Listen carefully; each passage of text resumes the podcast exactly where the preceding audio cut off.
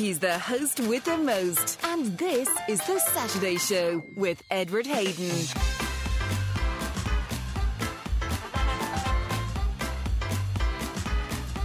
Hello, good morning. Yes, indeed, it is the Saturday Show, and indeed it is me, Edward Hayden, with you and with you right through until twelve noon, and hopefully you're in a position to stay with me and us here on K C L R uh, until then. Thanks so much to Natalie for easing us gently into our Saturday morning with lots of chat and great music, and of course the regular quiz there on the show again uh, this morning.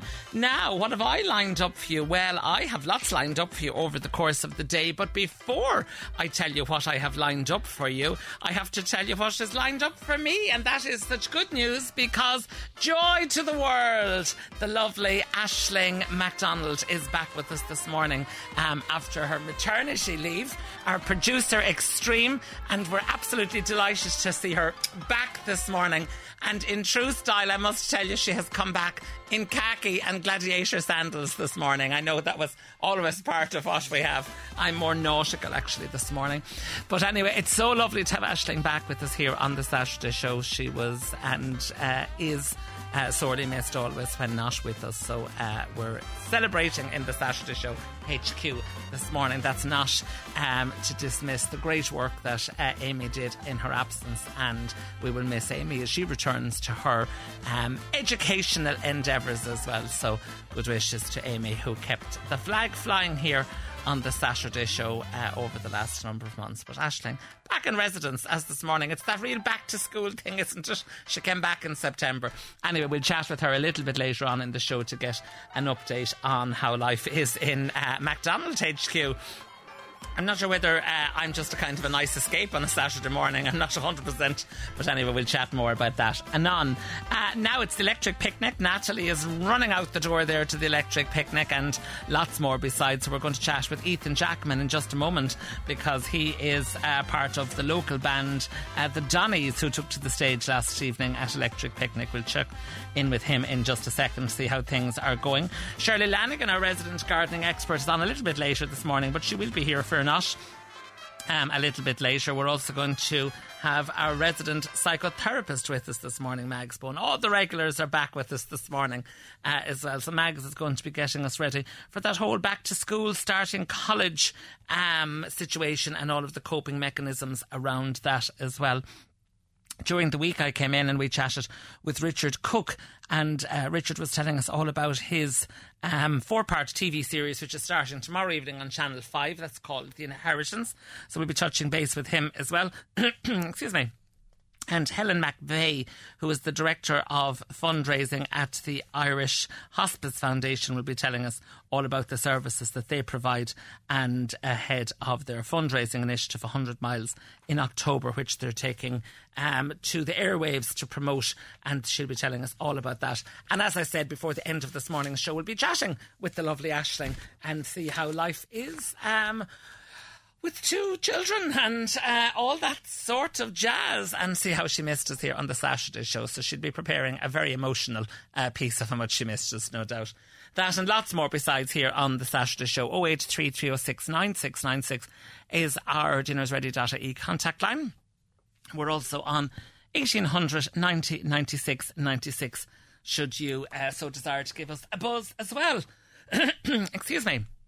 I was out last evening, I must tell you myself, uh, not out on the Raz, I'll hasten to add, I was driving, but um, I was at the Watergate where the Cats Theatre Company took to the stage with their wonderful production of Eclipsed by Patricia Burke-Brogan, which gave us a nice insight, you know, and a not too brutal insight into life in the Magdalen Laundries uh, as well. So that's running again tonight.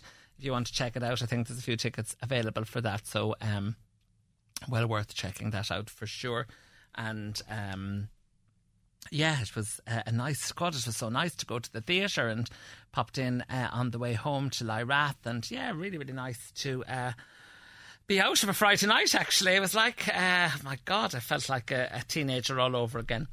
Anyway, more on that uh, anon. Let's check and see how life was uh, in a much more um, dramatic sense over at the picnic, because we're joined on the telephone line by Ethan Jackman uh, from the Kilkenny band The Donnies. Ethan, good morning to you. Now, oh, sorry, now, hold on till I get this. Apologies. Ethan, good morning to you. Good morning. How are you getting on? Can you hear me? I can hear you now loud and clear. Uh, apologies, I was I was pressing the wrong button there. Um, how are you keeping? I am keeping absolutely tremendously. Why wouldn't you? Because you took to the stage last night at Electric Picnic. I presume the Electric Picnic is now um, one of the holy grails for, for musicians, Ethan. Absolutely. I mean, especially in Ireland, for the for the rock scene, there's really not really anything a bigger bigger platform for us. You know, it was it was it was, it was amazing. I really can't put into words how great it was. How did you get the gig? How do you get invited to partake in the um, Electric Picnic, or do you kind of throw your hat in the ring? How did that happen? We kind of just knew somebody who knew somebody more than anything, and sent an email, sent a few emails. And just we didn't we didn't hear anything for a very long time, and then all of a sudden we got an email saying that we got a slot, and here we are. And I presume by uh, getting a slot, then you can stay in for the for the duration as well, can you? You, you can indeed. We're getting we're getting treated like royalty here. We have our own artist campsite, we have our own backstage toilets and everything. It's great. We got weekend passes each, and you know how fabulous. That's not the main thing though. It's it's. it's The music, it's the music comes first, always. And tell me, how did your own gig last night go with the Donnies? Our gig, genuinely, it was life-changing. The energy, the crowd was amazing. We had a massive crowd, I would say, easily two, 200 people maybe, maybe more than that, three hundred. All the crowd was sing-along, clapping. We all, me and all the boys, we all had an absolutely amazing time. We all really, really enjoyed ourselves, and I think the crowd really enjoyed us too, thank God. And tell me, I'm unfamiliar with your, your band, Ethan. Do you kind of do your own material? Do you do covers or a mixture? Yeah, or well, what did you? What was your set list last night? Normally we would do, say, say we were playing in a pub, we'd do a two-hour set. We do kind of a mix of covers and originals, but there last night, obviously, it's a shorter set. We had about fifty minutes, so... We done we done one or two covers. We done uh, the Faces cover, Stay With Me, and we done a whole lot of Rosie, and then we done the rest was all our own stuff. How gorgeous! How gorgeous! And what did you do after that? Then I presume you didn't go back to the artist campsite and tuck yourself in under your duvet. Well, we finished after that, going to your backstage toilets. We finished about half four. We actually had another uh, time slot at seven last night, so we were kind of go go go. But as soon as that was done, you know, we all just kind of relaxed a little bit, had, had a few drinks, you know, enjoyed the music, had Has a time. Has to be done. Good times, it was great. And did you head over to Niall Horan? He was there last night as well. I actually did not. We actually spend a lot of our time in Trenchtown. There's a there's a there's a stage called Trenchtown. They play reggae music. Oh, lovely, lovely. Yeah, and there's, there's there's there's loads to do. Like you can there's there's a bit of everything for everyone, really. How fabulous. Well, listen, it's a major achievement, isn't it, to, uh, to have taken to the stage at, at Electric Picnic. How many is in the band? Absolutely. Or do you want to name check Do you want to name check the band there, the yeah. Donnies? The, all their families could be listening this morning. We know, of course. I've, actually, I've got two of the Donnies here with me, if, if you just want to introduce yourselves, maybe. Uh, hello, I'm Adam Drennan, the keyboard player for the Donnies. Fair play. Did you enjoy your night last night, Adam? Sorry? Did, did you enjoy your night last night? Oh, it was fantastic. Easily the best gig we've ever played, I think. Yeah, and of course the the crowd there, uh, Ethan was telling us you had a massive crowd, so of course there's nothing like the roar of the crowd to stir people on, sure there's not? Oh, it's something else. It's the big adrenaline hit when you're up there, when you hear that crowd. How amazing, how amazing. What's your plan today then, Adam? Uh, hopefully I'd like to go around and see some of the acts. There's some brilliant acts coming up. I think Nick Pyro is playing tonight at some point. And I believe Lovejoy as well, so I'm hoping to see the both of them. Lovely, lovely. That's about it. So not too many scoops then during the day to stay ready for them. Possibly. That's the that's the plan. Uh, thanks. Nice to talk to you, Adam. Who else is, is with you there? I've got Owen here with me. Come here to me, Owen. How you doing? I'm the drummer for the Donnies. Fair play to you. Well, you sound like the drummer for the Donnies. There's a kind of a real cool vibe to you, Owen. Thanks very much. Had you a good night last night? Yeah, it was deadly. The lads are all telling me it's the best gig ever. Was it the best for you? Yeah, I think so. Um, yeah, as Ethan was saying, we got treated like royalty. I had my own drum riser. We had, like, smoke machines, lights. I just, yeah, screens. It, could, it couldn't have been better, like. How fabulous. And did you get to chat with any of the um, attendees after it? Yeah, yeah, we hung around for the majority of the night afterwards. How lovely, how lovely. Now, we all have this uh, we all have this notion in our head that all these bands at Electric Picnics, they're all getting plenty of shifting and plenty of action after the after the after the show. Were you in big demand last night? Uh yeah. Well, we leave it we leave it we leave it to people's imaginations after that. Nice to talk to you, Owen, and uh, good wishes. What's your plan for the day today? Um well, I'm not too sure. Um, I have plans for midnight onwards. Okay. So the day is sure the I'm day is free. Today, but I'm gonna go see um, my old drum teacher, uh, R S A G, uh, Kilkenny legend. I'm gonna go see Peer Pleasure, a band that we've played with numerous occasions, and um, who else are we gonna go see? Oh, Uh, oh yeah, As a Granny and um, Thumper, a band called Thumper from Dublin. How lovely, how lovely. Well, nice to talk to you, and pop me back to Ethan there, and I'll uh, sign off then very shortly. Nice to talk yeah, to absolutely, you. Absolutely, absolutely. Hello. Ethan, just before I let you go, have you there an old rasher on the pan there for the breakfast this morning, or what's the state of the play? Well, describe describe the area you're currently in to us. Uh, I'm, I'm, I'm, I am currently sitting in the middle of the tent. We've had uh, pot noodles, apples and protein bars for breakfast, and a few cans of Dutch Gold maybe. How bad. It sounds fabulous. Uh, be, before, before, before we continue, we do have two other members of the band that are not here currently. We have Oisin Conroy, he's off getting breakfast, and uh, our, he, he's he's our lead singer and our rhythm guitarist, and then our lead guitarist Niall Camden. He's he's gone on his holidays. He played the gig last night, and then he's gone on his holidays now. So I thought you were going to tell me that the boys were after Pullen and they were in someone else's tent. No, unfortunately, not yet. Anyway, not, not yet. yet. Well, listen, the weekend. The festival is still young. The festival is still young, and if you're having pot noodle and Dutch Gold for breakfast, I tell you, you could be onto uh, you could be onto a winner. Listen, it was lovely talking to the three of you. Congratulations. We wanted to give a shout Thank out you so uh, that you were there last night. The best of good luck. Enjoyed the day and enjoyed the night, and uh, I'm loving the fact that the whole day is uh, at your disposal. The plans are from midnight on, so I'm sure you'll get up to lots yeah. of lots of uh, fun and devilment. But uh, my Mind yourselves and stay safe. Thank you very much. Thanks Bye. so much. That's uh, Ethan Jackman there, Owen and Adam also uh, joining us from the Donnies as well. Uh, again, of course, Robert Grace is at uh, Electric Picnic as well, so give him a big uh, shout out as well. He's uh, singing at Electric Picnic as well, and uh, fabulous to see that as well. Now, a couple of texts in here as well. Um, J J has been on today. Edward, if you're looking very nautical, how about playing uh, In the Navy by the Village People? There you have it. Um, I'll see whether you'll determine how nautical I do look, but I'm in the navy and white, bit of red. Um, now, uh, also, um, oh, here's a lovely text which I was expecting and waiting for. Uh, a text said, uh, good morning, Edward. Uh, good to meet you last night at the Watergate. Such a gentleman as always. Shout out to the cast of Eclipsed. Great performances by all, a mixture of sadness and laughter. And that's from Deirdre and Imelda. And there were two gorgeous ladies that I met last evening coming out of the Watergate Theatre. And um, I did say, they said, say hello to us in the morning. And I always, unfortunately, I'm not like Johnny Barry. Johnny Barry always had the notebook in his uh, in his blazer and forty-eight pens for people to write down things. And I didn't. So I did say to the girls to text me this morning, and they duly did. And they were very lovely and very glamorous, of course, last night in the Watergate, the two ladies.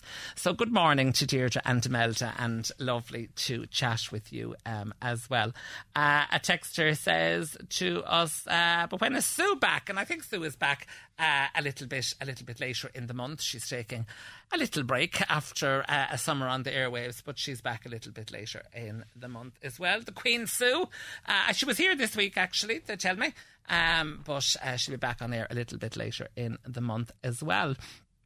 Now, just before we go into the ad break, I mean, what do you do? What do you say? But I didn't want to um, let the show pass without saying it and without acknowledging the fact that, of course, during the last week, the news stories were dominated by um, the fatalities that have happened on the road um, between Clonmel and Cashel and Portlaoise.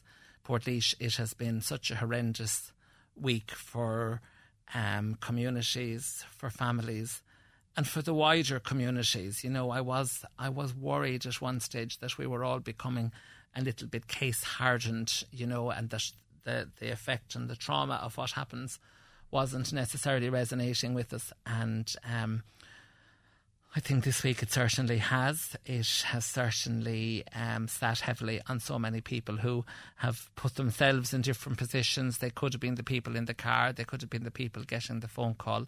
So, um, as I always say, um, there's not a single thing that I or we listening can do um, about about it, only just to think of them. And uh, if you're so inclined, maybe say a little prayer for them. But even to think of them and to remember them all and to keep them in our mind, um, that, that in itself is probably enough. That's as much as we can do.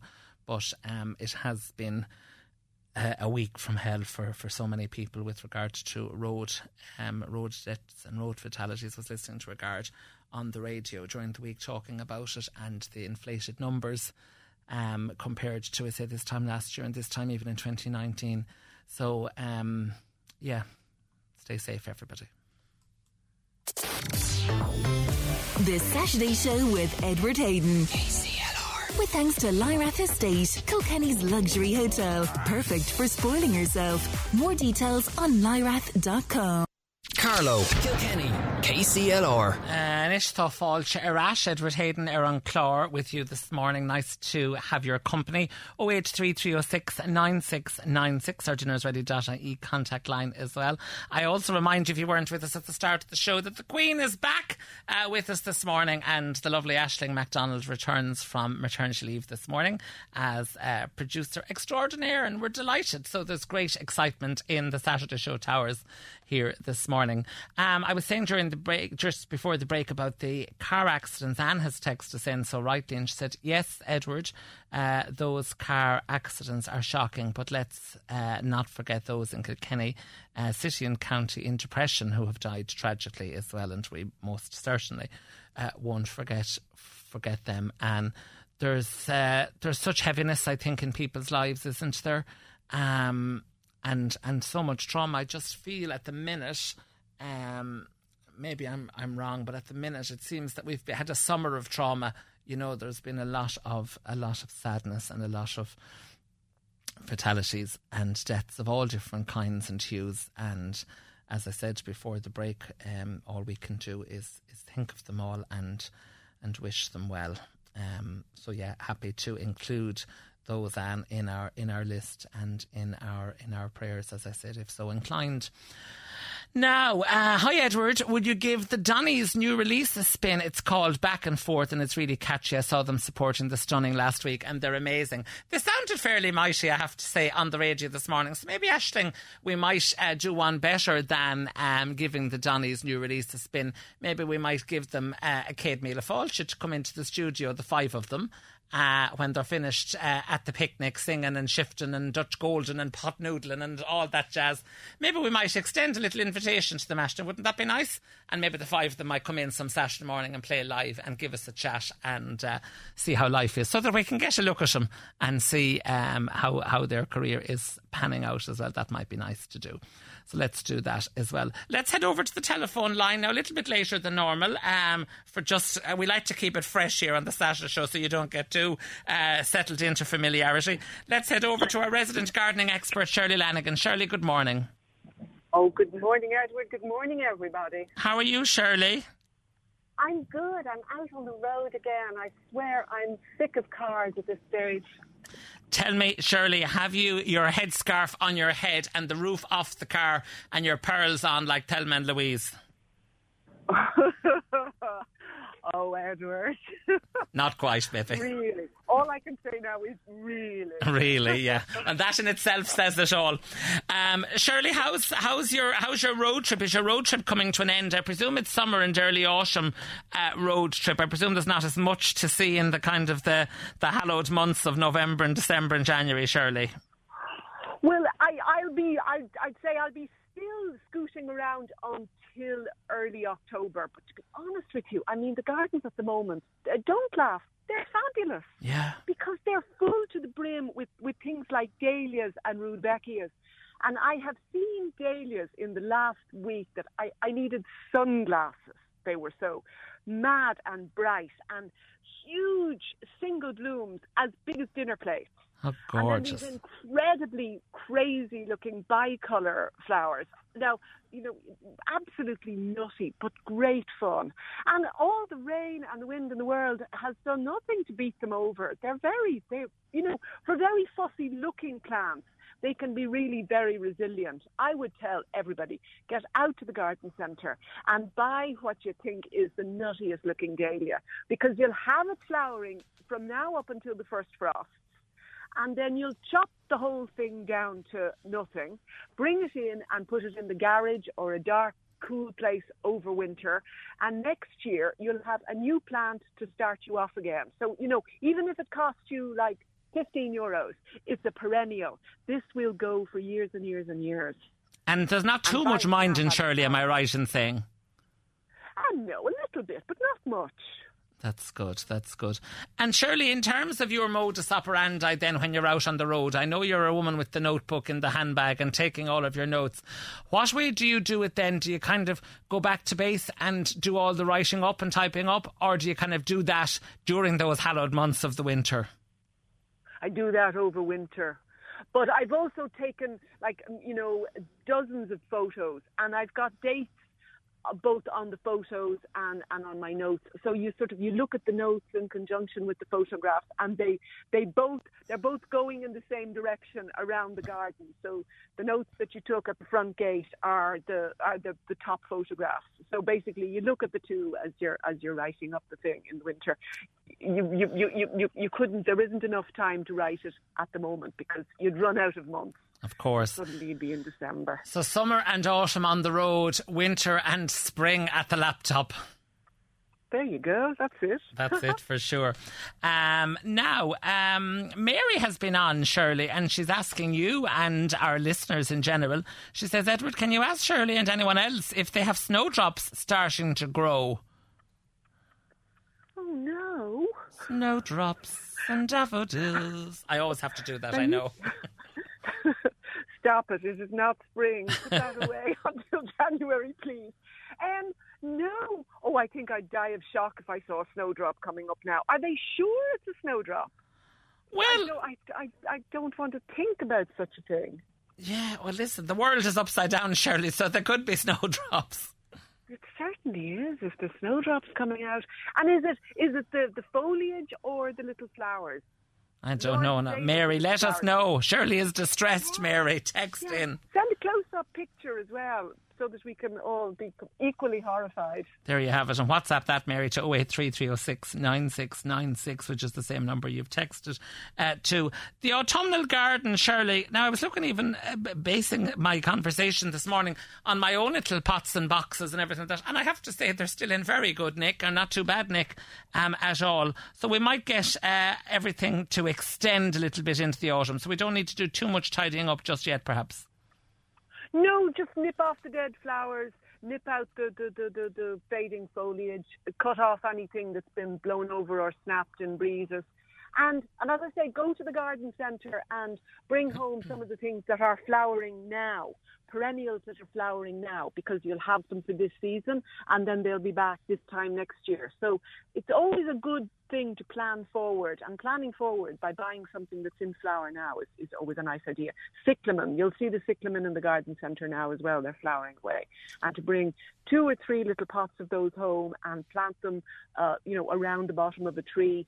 If they're happy in your garden, they will multiply up and you'll have a sea of cyclamen in a few years' time. Mary has and, been back on, Shirley. Mary yeah. has been back yeah. on, and she said the foliage, uh, to look at the foliage, they're either snowdrops or miniature daffodils. So it's getting worse again.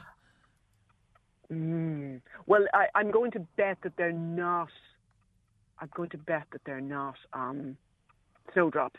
But if you took a really close-up, close-up picture of the foliage, Uh, it might be possible to, to tell. To identify. A lot of the time, when you think of when you think of snowdrop foliage, it's got a slight mass, ever so slightly, sort of a cool green, like a bluey green, as opposed to a, a yellow green. And as I say, it's usually slightly matte, and and, and, and also not a rounded leaf, flattened out. So okay. Investigate further. Down on your knees there with the camera, Mary. Take the photo, Mary.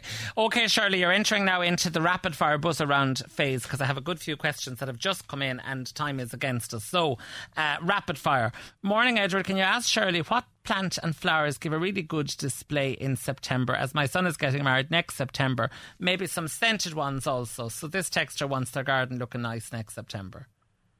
Well, as I said already, the dahlias, but also Rudbeckia, R U D B E K I A, Black-Eyed Susan, that fabulous orange flower. It's like a big orange daisy flower with a black centre, and they hold themselves up really, really well. For a scented flower, you want white phlox, P H L O X, Phlox paniculata, white phlox, and get about three pots or maybe five pots of them and grow them about a foot apart in a sort of an uneven, diamondy sort of shape, close to a path. They'll grow up nice and tall. They'll grow to about like a metre, a metre and twenty. And the white flowers are flowering at the moment, and the scent is divine. Really, really good. And the great thing about phlox is, it, again, if it's happy in your garden, in about two years, three years' time, you'll be dividing them and you'll have like twice, almost three times the, the, the, the volume of plant and flower that you had. Okay. And then there's an... Then the other things would be tall grasses, because the grasses are all looking good now. Grasses like um, miscanthus and Molina and the stipas, the oat grass. Uh, they're really, really lovely. And those grasses planted between things like your phlox and your Rudbeckia and your dahlias will give you an amazing um, September show. I have a lilac tree and it's three years old. It's taking over the garden. My garden is small. Can I move it, says Margaret? Uh, if it's only three years old, yes, I would say you could. Just make sure you get a decent amount of root. The minute when, when you dig it up, and if you need somebody to help you with that, uh, plant plot, plot, plonk it on top of a sack or into a, a bucket or something, so that the root ball stays nice and tight together, and get it straight into the ground wherever it is that you're planning on transplanting it to. Okay. But you can do it. You can do it as the plant goes down into dormancy over the winter. And finally, Bernie has been on. My roses have lots of yellow flowers. I did water them well. There's now a few roses gone a bit untidy. Could I trim off the long bits that hang over, says Bernie? Yeah, you could. You could. Um, roses have had a funny year of it. They thought it, they were, you know, they died and gone to heaven in June because it was so yeah. bright and sunny and dry. But then the, the rain came in July, and so while we all had a really good early show, a lot of the ones that were due to, you know, continue sort of looking fairly good through the summer have been... Mm, They've been really badly damaged. It's been a bad year. So what I would do is, yeah, trim back anything yucky, trim back anything broken, feed, feed, feed, nice big mulch of farmyard manure around the bottom of the plant, and basically, you know, wait till next year. You might be lucky. You could get a, a you know, a last hurrah into the autumn. They can, you know, they, because it's been such a strange year for them, you never know what's going to happen. I've just sent you a picture, Shirley, that uh, you can have a look at, because our, another texter, not Mary, has said the crocuses are out already in Carlow, and she sent photographic evidence. So there you have it. Shirley, there we must leave it. Enjoy your road oh, trip. No, um, Yeah, I know. I just want to say that is an autumn crocus. It's called Colchicum. Okay. And it is supposed to be, it's supposed to be flowering now. It's supposed to be out now. Colchicum. Just in case Colchicum. You thought the world was upside down, Shirley. It's not that upside down. It is, but it's not quite that bad. It's not that bad. Shirley, thanks for chatting with us and safe journey. Good morning. Thank you. That's our resident gardening expert, Shirley Lanigan, there joining us, trying to set you all, um, send you all on the straight and narrow. Let's take a break. After it, we're joined by um, our resident uh, psychotherapist, Mags Bowen, and I can tell you, she's in Kelly Green. The Saturday Show with Edward Hayden. K C L R. With thanks to Lyrath Estate, Kilkenny's luxury hotel, perfect for spoiling yourself. More details on lyrath dot com. Carlo, Kilkenny, K C L R. Now, good morning. You're very welcome back. Um, oh eight three, three oh six, nine six nine six um, is our dinners ready dot I E contact line. Uh, a text in here as well. We must get to it. Um, and the texter says, best of luck to our Aisling today. Back to work after maternity leave. We're all so proud of you. All of our love from the Dolls. P S. Great to hear you too, as always, Edward. I don't know now. I think the Dolls could be only back today. I think the Dolls could be after also taking a, a six month hiatus from me. I'm not sure. We'll have to uh, we'll have to look at that uh, as well. Um, question, says our listener, says our texter, we need to address seriously mental health services, but where do we begin at a time when uh, so many are u- losing uh, their lives, uh, in particular in our county, says our texter. Um, as well. Anyway, we'll we'll come back to that anon. Um, joined by our resident psychotherapist Mags Bowen, who is in front of me, as I said, in beautiful Kelly Green this morning. I love Kelly Green. Good morning, Mags. I love her too. Good morning, everyone. Yeah, and it loves you. Uh, nice to talk to you, Mags. You've had um, a, a bit of a break. You're mm. a great advocate, and I know you told us that before, in kind of the, the parameters of a break. Yeah, I really believe in space, um, or a break, or just, you know, recharging space. And I'm very clear on, I do an awful lot of uh, mentoring and, and training now.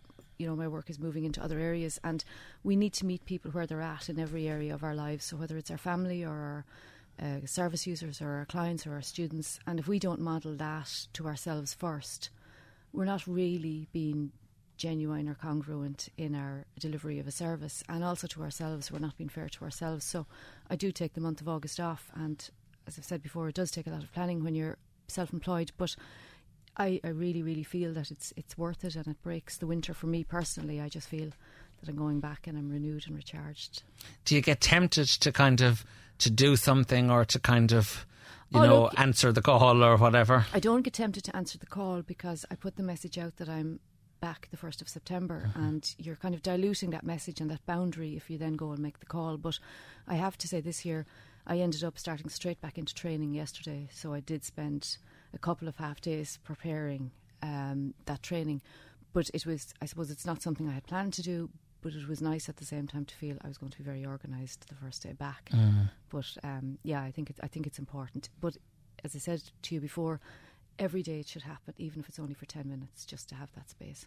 That space, for sure. That's our invitation this morning. Um, we asked you on, Mags, because, you know, September, we're talking about the gardening, but September in itself is a kind of a time of renewal, isn't mm, it? Mm. You know, and I always think it's a less harsh time of renewal than January, do you know, because don't we put ourselves through awful grillings in January? And we've spoken about that before as well. But back to school, yeah. back to college, yeah. back to work, back to whatever you want to call it, you know, it, it brings um, concerns. Yeah, look, I suppose depending on the stage you're at, you're starting school for the first time in primary school, and there can be excitement, and there can be upset, and there can be nerves, and there can be loss, because the parent, particularly maybe for a first child, as my My child is not a baby, and they're going to be influenced by more, and their world is getting bigger, and their circle is getting bigger outside of me.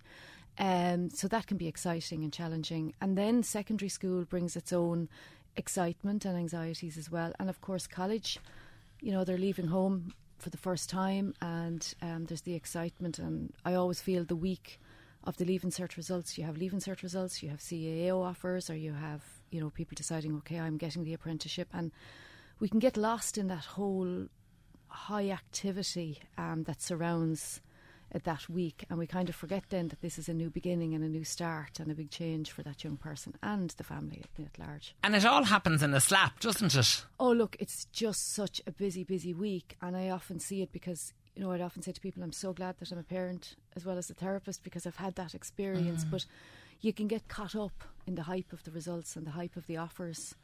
And it's only maybe when things settle down, you look and you recognise, actually, in the middle of this now is a young person who's facing the unknown. Mm. And they may have anxieties or fears. And I may not have given them the time to really look at that before they go, because we got caught up in buying duvets and cutlery and everything. Yeah, and also, you know, whilst you and I and many will know that it's not forever and nothing is forever, there is a sense when you're kind of filling in this form, when you're opening that envelope, when you're kind of trying to decide on the choice or the options, you know, I think young people could be convinced this is forever, you know, and that in itself is daunting. It whilst is. You and I might know that there's always another another way around. It is, and I suppose I think it's becoming more um, okay, if you like, or more acceptable for people to say now that, look, it's not for everybody, and sometimes people do go in and start a course and then realise maybe it's not for them. Um, and whilst it's disappointing and, yeah, at times it can be annoying for people if, if money has been spent, but nothing is forever, and sometimes people go and decide that they change courses or that it's not for them. So that's all part and parcel of the college experience, and I think that's something that people learn as you move through it, um, that it, it's it's ups and downs. But, you know, particularly for college experiences, the students are adults in age and under the law, but in terms of their development, they're still not fully emotionally developed. So no more than Shirley talking about the garden, you know, pruning is still happening. Okay. All the time, and I think sometimes we forget that once they're eighteen or nineteen and you say, oh, they're grand, and then you look and you think, okay, they're still developing. And as we take a little break, we remind ourselves that pruning always brings great regrowth. Oh, absolutely. This Saturday show with Edward Hayden, K C L R, with thanks to Lyrath Estate, Kilkenny's luxury hotel, perfect for spoiling yourself. More details on lyrath dot com. Now, you're very welcome back. We're joined by our resident psychotherapist Mags Bowen, who's guiding us through the whole back to school, back to college. Mags, if I can, we might look at we might break it to yes. three different sections just for, for, for clarity, because people are at three different stages. Absolutely. Um, starting school, that whole that the primary experience, you know, if we look at, we say, starting school, I mean, there's so many different stages of progression even in primary school, isn't there? Yes. To move up from yes. the baby infants to junior, to move from junior to the big school, all of that. Um, like, for many it's not, am I right? I'm not a parent, as I as I always preface it by saying. Um, is it as daunting? I see my little nephew started mm. now during the week, and he had Uh, a whale of a time, and he was kind of enthused yeah, by, by yeah. you know, whether you bring cucumber or strawberries for your for your morning break. Yeah, and most children have had the experience now of the play school, the Montessori, they might have been in creche before that, but it's really down to the individual child. You know, we all respond to change as individuals. Mm. Excuse me, and children are the very same. So, you know, you may have three or four children in a family and you may have had a very different experience with each of them. I think preparation is key, that it's not going to uh, offset or uh, remove that um, challenging first morning or first week if it is going to happen. But prepare and talk through and plan and invite the child along that journey, that you're going to buy the school bag and you're going and you're trying on the uniform. And you do invite, actually, and I think sometimes as parents we're afraid to ask, what are you afraid of? Because sometimes people have the notion that, oh, well, should that would give them the idea that they should be afraid. But in actual fact, you're exploring any sort of an anxiety that may be brewing. And it's really, really important as well for parents, particularly of junior infant children. And I say this to my clients' parents all the time. Don't leave your expertise outside a school gate or outside a therapist door or outside a doctor's office. As the parent, you know your child best. So, you know, if you do see anything in change of body language or facial expression going in the gate, don't be afraid. It's not going to sound silly. It's really valuable information for a teacher to have, to say, look, he or she seems fine, but mm, I don't know, it's just kind of a look there now this morning and I'm mm-hmm. beginning to wonder. And you're walking out the door then feeling as calm as you possibly can because you've given over all the information.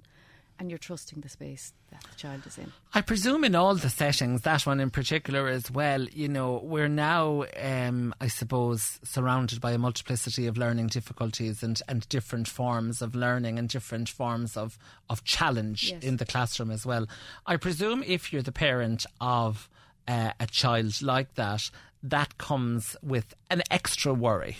Of course it does. And, you know, for the parent to walk away without giving over the appropriate information that they feel a teacher or a service provider should know, you're walking away with a burden that you really shouldn't be carrying. And it's gold for any service that your child avails of to have as much appropriate information as possible so your child's needs can be met in the best way. And have the conversation with the teacher. Uh, can we move in, and I know we're giving a whistle-stop tour, can we move up to, co- or not to college, to secondary school? Yeah. Because that's a big step, and I think at that stage, and again, this is only my own experience from working with younger people, um, we're now conscious of our look, we're yes. conscious of our body, we're thirteen, we're fourteen, yeah. we're starting to grow, we're starting to fill up or fill out and, and all of that. And what other people think of us, yeah. I think is now becoming more important. Oh, aside from the learning aspect of, of, of the yeah. school. No, without a doubt. And I see school refusal or school hesitancy or school reluctance happening in secondary schools all the time, much more than primary school. You know, you will have the tears at the gate or the te- tears at the door in primary school, but the child generally can be regulated, can be soothed, can be brought down to um, an emotional state that they can go into the class. Secondary, it can be a different ballgame. And I think for parents, a lot of parents feel I'm the only one. I'm the only one that is having, you know, I'm stuck and I don't know what to say, or I'm having blue murder and then I feel awful. But um, school hesitancy or refusal is very, very common in secondary school. And it does come around the whole identity piece. What will people think of me? How do I look? Um, I can't just manage the pressure if somebody gets cross. Okay. And just in terms of um, like the bullying piece around mm. it as well, you know, because relationships, and I'm not talking even about, you know, a loving relationship, but the relationship exchange in secondary school then becomes perhaps more fraught, and bullying and all of that yeah, comes well, into the, the picture. Yeah, well, the dynamics change because everybody is going through the stage of adolescence. You know, adolescence starts at twelve or thirteen and continues to twenty-three to twenty-five, so... There can be very strong personalities. There can be personalities that withdraw a little bit when they're under pressure. Um, but again, and I, I would say to parents, you know, feed the appropriate information through the guidance counselling service or through the year head. And time and time again, I hear, are you kidding me?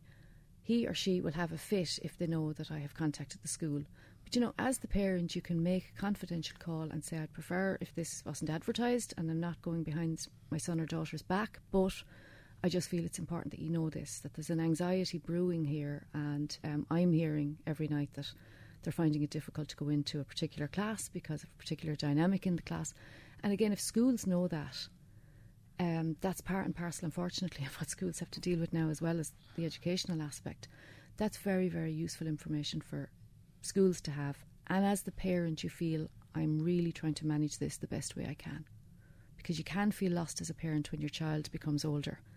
They, you know, will you leave me alone? Will you stop on at me? Don't you dare contact the school. But do you take your foot off the pedal a bit as a parent? Do you kind of think, well, I'm after, you know, minding them now, yeah. bringing them right through the sec- for the, the primary stage.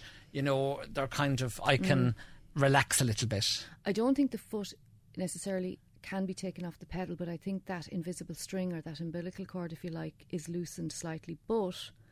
as I say to people, one week you loosen it and the next week you have to pull it tight uh-huh. because you're constantly watching and you're giving a little bit of leeway and a little bit of responsibility and freedom, and then there's a decision made and you think, oh, no, we pull it back in. So it's... it's um, It's such a it's such a joy, but such a complex job to be a parent, isn't it? I watch parents and I think it's it's so complex. It's a joy, absolutely, and it's busy.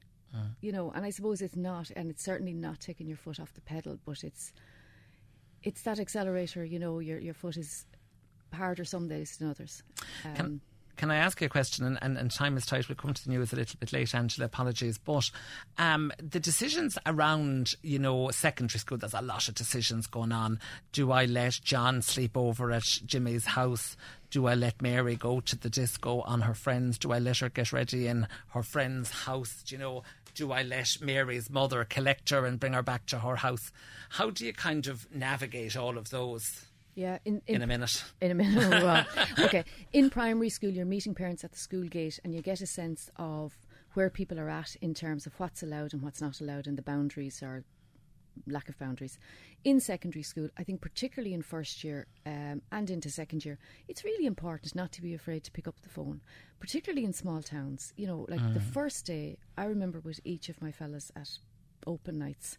Show the house of men. You'd meet people that you would have been to school with. Mm. Or you'd say, oh, that's who I heard, you know, Johnny's name and I didn't realise. Don't be afraid to pick up the phone and say, look, I'm just wondering, what are you thinking about this disco? What's the plan for your house tonight? Then you have a network. Doesn't necessarily have to be advertised and it's not going behind your child's back, but you are trying to put a framework and a structure in place that keeps them safe. Don't be afraid to pick up the phone and say, look, I'm being told this is happening. Um, I'm just wondering, is that what you're hearing, or would you collect them and I'll drop them out? Um, it, then the kids can have appropriate freedom. Then they can have the fun and they can enjoy. But at least there's parental boundaries and some bit of comfort, because otherwise we're lost as parents. And if we're lost as parents, eventually the kids feel the ben- the, the effect of that, not the benefit, mm, the effect yeah, yeah. of that. Um, and again, of course, singing off the one hymn sheet is, is, is important, absolutely, from a parental point of view. Absolutely.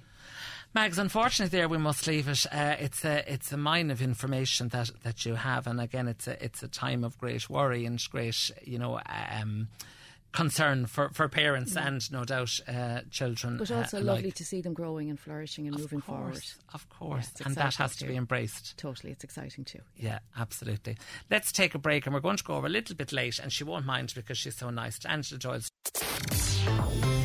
The Saturday Show with Edward Hayden. K C L R. With thanks to Lyrath Estate, Kilkenny's luxury hotel. Perfect for spoiling yourself. More details on lyrath dot com. And now, good morning. You're very welcome back. Edward, you were in flying form uh, at the Tullow Show. See you very soon from the dolls. And those are my Rahana dolls. And I hope I will see them very soon for sure. Um, we have another couple of texts in here. Um, Edward says, a texter, can you put it out there as to why in the space of six weeks the diesel has gone from one fifty-ish to one eighty per litre? Uh, it's just going up and up per week regardless of the excise charge. This country is a robbery and a joke, as says Declan. They'll give you two hundred euro off your electricity bill in the winter, and they are giving us nothing as they are charging us at the pump to pay for it. They're robbing Peter to pay Paul, says a texter there as well. So thank you for that text. Uh, Marion has been on and she said, Edward, I read somewhere it was Dana's birthday the other day. She's the big seven oh, all kinds of everything. We will always remember her for, for sure. And it's so funny. It's like a kind of a little, uh, a little um, rash or something that I have, because every time someone texts in for Shirley about snowdrops, I always have to say, snowdrops and daffodils. It's just something. I think it's in my D N A. Anyway, lots coming up in this hour of the show, including a little bit of uh, detail on the Blue Light Parade and the static display, which is coming to us at one o'clock today in Kilkenny City. But before all of that, back at the start of the year, we saw Kilkenny turn into Hollywood, if it's not offending you, as cameras and actors took to the streets to record the brand new T V drama, The Inheritance, that begins this Monday at nine p.m. on Channel five. Now, during the week, producer Richard Cook popped in to have a chat about the drama and filming on the streets of Kilkenny. We had a lovely chat and here's how we got on. Richard, I suppose, firstly, many people will know your association or your long association with all things Kilkenny and, of course, Kilkenny Festival City. Tell us about how it all began uh, with regard to your festival involvement. Oh, well, that's an... In- I haven't thought about that for quite a long time, but it, the truth of it is, I suppose I was doing a three-handed version of Gone with the Wind in Dunleary in the Lambert Puppet Theatre in nineteen ninety-one, and John Clear came in to see the show. Just, you know, I don't know why, but I think he was looking at possible shows for Clear's theatre, because the Watergate didn't exist at that point, course, so it was just Clear's. Yeah. So he rang me and he invited me down to Clear's to take the show down there for four performances, and we did a deal. I think it was one hundred fifty pounds per performance, and I'd never been to Kilkenny before. And I got the bus, I came down, we did the show, and I fell in love with Kilkenny. That's the bus a, and the bug. The bus and the bug. Yeah, and that, and that and that's the truth. I mean, from the moment I got off the bus, that expressway coach, I just felt there was something quite magical about the place for me. Mm. And I felt a kind of a, a strange um, connection with the place, a warmth. And then you look back in the history and the Anglo-Norman involvement and my English background, and I thought, well, maybe this is somewhere I can set up a theatre company. And so that's what I did. I set up Bickerstaff with Lynn Cahill in nineteen ninety-two ninety-three. And that began a lot of shows in Clears. And then I was watching the Cork Jazz Festival on telly, on a small telly in the Spires where I was living. And I saw the Jazz Festival on, and I thought, what could we do in Kilkenny that's not here and that's not being done anywhere in Ireland? And I thought, why don't we do a stand-up comedy festival? So I asked a friend of mine to go to Montreal because there was a big one there, and I went to the Edinburgh Fringe Festival and saw what it was like and thought this would work brilliantly in Kilkenny. And that was in nineteen ninety-four, so the first Cat Laughs happened in nineteen ninety-five. Um, and I suppose the Cat Laughs was a huge, huge thing. I mean, I suppose it was the beginning of something much bigger than I'd ever been involved before. I'd done, the two years before Cat Laughs, I'd done the Confederation plays. I'd done Macbeth at Kilkenny Castle, an open-air production of that, and followed that up a couple of years later with Much Ado About Nothing. And I really enjoyed the scale of those. So I kind of wanted to test myself on scale. I wanted to have something that was connected to theatre, which was my first love. And after all, stand-up comedy is a person and their ideas and a microphone. It's like Thespis from his cart. You know, there is a connection, very strong connection with theatre. So I wanted it connected to what I loved, and I wanted it of scale, which it was, and I wanted something that could be popular, which it turned out to be. Mm. So that that was Cat Laughs. We kept going with, with Bickerstaff, and then much later on, Kilconomics came about, and then Subtitle, which is the film festival. Absolutely, and of course, uh, before we get on to Subtitle, the, the, the Kilconomics is kind of a conflation, or further conflation of all things, with a bit of business and economy thrown in for good measure. Yeah, precisely. I mean, I thought one of the things about good stand-ups is that they're able to take big ideas and make them accessible to mm. an audience, and that's why they're popular. So I wanted to take economics, which is which is kind of constructed very often to be, I think, quite purposefully confusing. And then if you had uh, stand-ups hosting these shows and hosting these economists, and we had a little bell where they would ring it if they got too, it's like, no, no, no, you've got to talk much better than that. Time out. Stop that. Um, and it just, the format worked really well. Actually, the comedians were the ones who were most nervous because they were going, I, I won't understand what these people are saying. And I'm saying, well, if, if if if you don't, we don't. So that's the whole point. So I was really proud of that format, and I think it did, it certainly clarified a lot of what was going on at the time. And we got all the economists, of course, to dress casually, and we asked the comedians to dress up in suits and stuff, so to kind of reverse expectation. And I, I, I yeah, I, I was I was pleased with it. Um, and then David has taken on with Nisha, and then they, they've run with, I'm not involved anymore because yeah, yeah. I'm I'm doing other things now.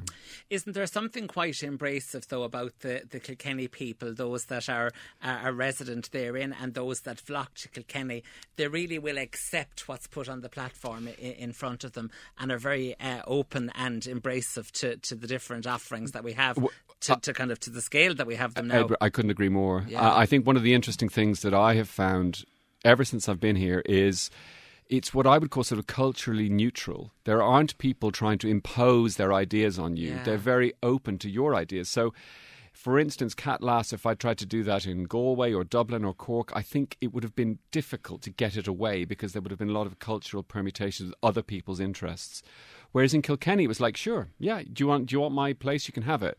It, it what Kilkenny sometimes doesn't have is that sometimes they sit back in the pocket a bit, so it's like they don't necessarily drive you forward with with with, with, with what they do, but they're very open. If you have an idea, they'll embrace it, as you say. Mm. And as a good segue into The Inheritance, that's exactly what we found when we came down here. Like, they weren't jaundiced in the way that a lot of... You know, if you're making The Inheritance in Dublin or Wicklow or even Cork, it's like, oh, the film people are back, you know. They're bored with it. They, they, they, it's more disruptive in their view. Whereas here they were going, it's, it's great, it's something new, it's different. There's Gainer Fay, there's that guy from Downton yeah. Abbey. Oh, there's her yeah, from yeah. Downton. There's Missus Doyle. And, like, it's all, and it's kind of generates a kind of a, an excitement within Kilkenny itself, and also then that feeds back into the actors who go, I feel like people think this is quite special, and therefore they become even more committed to the work. Mm, absolutely, like that musical, anything goes. Yeah. Uh, I was, I was really, um, I suppose, thinking a little bit in advance of our conversation over the last year or so around inheritance, you know. Mm. And whilst inheritance is, you know, a universal phenomenon, there's something very Irish about inheritance, mm. isn't it? In there terms is. Of whether it's land or finance, you know, whether it's people think it's it's rights or entitlement or mm-hmm. you know the first mm-hmm. child or the mm-hmm. last child. There is something that's really embedded into our psyche. Tell us about the kind of the, the story. Well, it's a very good point. It's going yes. to be on, on, on, on Monday night. Yeah, on Monday night, and I think you've absolutely you've you've hit the nail on the head. But I think what's interesting is you know that when you can describe what your T V series is about very quickly and very easily, uh, that you're onto something. When people go, "Oh, hang on, I know somebody just like that," or "I know who that has happened yeah. to," or "that has happened to me." My next door neighbour got yeah, done. Exactly, got done, or somebody came into something yeah, they didn't yeah, expect. Yeah. Or, I mean, essentially, what happens is that you see a, a superficially close family, and their father dies uh, unexpectedly, and they assume that the house and the money is going to come to them, and it doesn't. It goes to somebody that none of them know, or maybe one of them does know. We're not sure. But the point about it is that the inheritance. So they all need the money for various reasons. They assume they're getting it, and then they're not. Talk to me about um, the difference with regard to film and putting together or constructing a piece like this, because obviously you, you mentioned earlier on about theatre, and you know a lot of times in theatre it plays out in, in live real time or, or, or near enough to that. Mm-hmm. I suppose with film there is the opportunity to kind of to cut and break, to be bilocational, you know, to kind of have a different vibe, a different uh, series going on. Is that a challenge or an advantage to with regard to getting the narrative across? Yes, it's very interesting because you mentioned narrative just there. You can change the narrative in film. You can reshoot anything. You can take a different direction. You can re-edit. I mean, I think what I love about film is that you're in there for ninety minutes or two hours or however long it is, and that journey is from beginning to end. I think television has had its moment for a lot of reasons, and good television is fantastic. But we are watching television, you can press pause, you can go make yourself a cup of tea, come back, you can get distracted by a phone call. Like in the cinema, you're locked in. So I mm. think... You know, and then when you're making something for Channel five, not the B B C because they don't have ads. So when you make an hour for the B B C, you make an hour. But when you make a commercial hour for I T V or Channel five, you're actually making about forty-three, forty-four minutes because the rest of the time is made up of ads. Mm-hmm. So what you've got to focus on then, it's quite like maths or geometry because you've got to go in with a kind of a hook and then you've got to come back. Then your second ad break, you've got to go in with another hook to make sure they don't zap over to something else.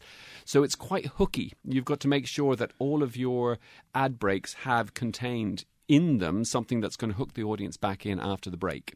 And that's quite difficult, you know, because you don't have much of a measure of, of, of time to, to get that. You've got maybe eight, ten seconds, fifteen seconds either side. You've got to hit your ad break, which means you've got to hit a piece of the narrative which is quite hooky. And that can be also difficult. So it's it's not easy.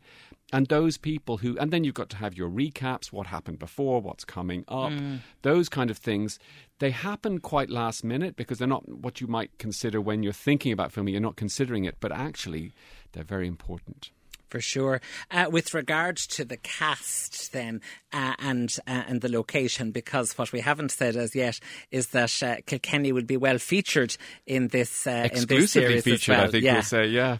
Uh, tell us about the setting then, or can you can you reveal, or have we to tune in? No, no, no. I think I can definitely reveal that the whole of the, the show. I mean, obviously, Widow's Peak and um, uh, which was a Hugh Circle Leonard and Circle of Friends were shot in Inishtig. That's right. For, that's film, obviously. Mm-hmm. But I, I believe this is the first T V series ever to be uh, shot in Kilkenny in the city, and also in Inishtig. And I, I have to say. So what we were going for and what we've, I think, achieved is kind of um, an anonymous north of England market town. That That's effectively what... So in other words, you, you, if you're not from Kilkenny and you're watching in England, you're going to think this is somewhere like in Doctor Foster or something. It's, it's, a, it's a place we can't... We don't know where it is. We mm. can't recognise it, but it feels authentically England. You're waiting for Vera to come over the, the hill. They are. They're waiting for Vera. Uh, with regard to the cast then, of course, a lot of the cast are kind of well known. Is that important, um, Richard, when kind of uh, putting together a, a piece like that?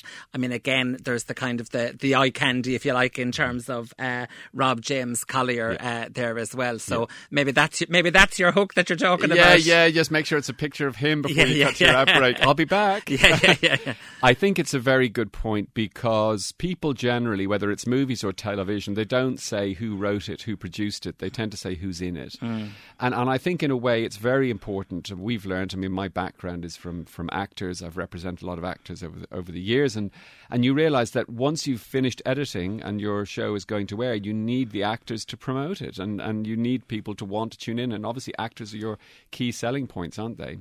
So actually investing in your cast, uh, they obviously have to be good actors, but if they're popular actors, it makes a huge difference when it comes to visibility. Because essentially, you want, you're basically saying, watch Channel five over I T V or Channel four or B B C. And the reason you do that often is, do, oh, I know that, oh, they're, oh, yeah, I really like those those actors. Absolutely. Well, I'm not sure of your capacity to get all of them to promote, but I know there's one of them that you can kind of yeah. press the flesh a bit more to, I, I to kind of say, give it a plug there. Yeah, well, I, obviously, Pauline is, uh, uh, you know, she'll use her socials, uh, but, but I suppose the cast, actually, it's interesting because they have to, to work up a, a sort of um, about six weeks out from the show, each of the lead cast have to write a little bit about how they got involved, what their experiences were, um, a bit about the plot, and a bit about themselves. And all of them talked lovingly and in glowing terms about their experience of working in Kilkenny. All of them. And it's really something that stands stands out. And it's something I think that we feel very proud of mm. um, because you take a risk when you take something to Kilkenny. And not, not the risk is, is more a financial risk because you're taking something out of the the, the, the, the the central kind of station of where stuff is made. And obviously you have to put people up and you have to pay per diems and you have to, you know, all those things. They're expensive. Mm. But the payoff is huge, I think, because you're actually showing locations that have never been seen before. And also you get this, what we touched on before, just about this atmosphere that you walk into and the feeling that somehow we're working on something quite special. And we definitely felt that from beginning to end. I think the cast felt that. We felt that as people working on it. I think the, the crew felt that. And you could really sense that, like, okay, I've done lots of T V in my life, but I know that I'm onto something that's a little different in this quite magical place. A lot of people hadn't been to Kilkenny before, and Kilkenny works its magic. It does its thing. It has that. It has that charm. Uh, Richard, in conclusion, um, I suppose, you know, if you're the actor or the director or the the um, the cameraman or whatever, your job is very specific and it's very well uh, uh, ordained in advance what it's going to be. Yourself as the producer, you know, it's kind of like the the conductor, albeit of a of a very um, large orchestra. And there's a lot of balls in the air, and with that, of course, comes lots of responsibilities and risks that you've that you've alluded to as well. Talk to us about how you how you met that challenge on this particular production. Well, I think the, the biggest challenge always uh, for producers is, I mean, there's lots of challenges, but the main challenge usually comes back to money. Okay. And essentially, you have a budget and you're spending eighty to ninety percent of it in six weeks. Now, if you're spending the guts of two and a half million euro in six weeks, if stuff starts to go wrong in one part, the rest tends to follow. So there's this old phrase, you know, the train has left the station. When the train leaves the station, if it's not stable on the tracks, it's only going to get worse. It doesn't get better. So preparation, pre-preparation, they're really important. How you set up, getting good people, you know, not necessarily massively experienced in the field, but good, reliable, honest, hardworking people, which is what we did. We got a great team of people. We didn't have huge amounts of experience, but we knew we had each other's back. We knew we work hard. We were reliable. And buy and, into the project. I and presume. buy into the project. Mm-hmm. And I think that that filters then, and then everybody takes some comfort in that. But you've got to be smart and you've got to make some tough decisions as well. Things you can do, you can't do. No, you can't have this, you can't have that. We can't afford this, we can't afford that. We can afford this, we will afford that. And it's about those things. But it's like anything. It's the the the the, the, the cliche, you know, prepare to fail, fail to prepare. Those those kind of connections. If you prepare very well and you know what you're doing and how you're doing, and if you have your scripts in good shape so you can actually plan how you're going to film it. A lot of times scripts aren't quite ready when you start. That's problematic because then the script four comes out and it's like, oh, we have another location to worry about. We need extra two or three days. Mm-hmm. We have extra characters have come in. Hell, we don't have the money for that. So I think having the scripts in really good shape, having a great team and a great cast and you have a chance. And that's what we had on this. Well, listen, I'm really looking forward to seeing it. So we can let everyone know that it's starting this Monday evening on Channel five at nine p m and running for four consecutive Mondays after that. Four consecutive Mondays. And just on that, so on our Instagram, Peer Pressure Productions, uh, you'll see all the updates and stuff. They'll all be there. But also, usually Channel five run just four days. They do it day, day, day, day. Okay. So giving us weekly uh, is, is a real accolade, I think, because that basically puts you up against all the other channels. But it also gives... Uh, Uh, great oxygen to publicity, because they'll be selling it for four weeks as opposed to four days. Absolutely. Well, listen, we're really looking forward to it here. Thanks so much for coming in to chat with us. Ah, listen, thanks so much for having me. You're very welcome. Can you wish Trace... Tra- oh, blah, blah, blah. I'll try it again with my good teeth. Hi, Edward. Can you please wish Tracy Derner and Damien Dayson... Jesus, that is hard to say. Uh, well, on their wedding day today, from Buddy Barry, uh, who is a good friend. There's a lot of alliteration in that sentence, but nonetheless, we wish them, we wish them all uh, well. Uh, another texter is clarifying a point, because uh, Marion texted in earlier on to say that she thought Anna was seventy. Anna's actually seventy-two.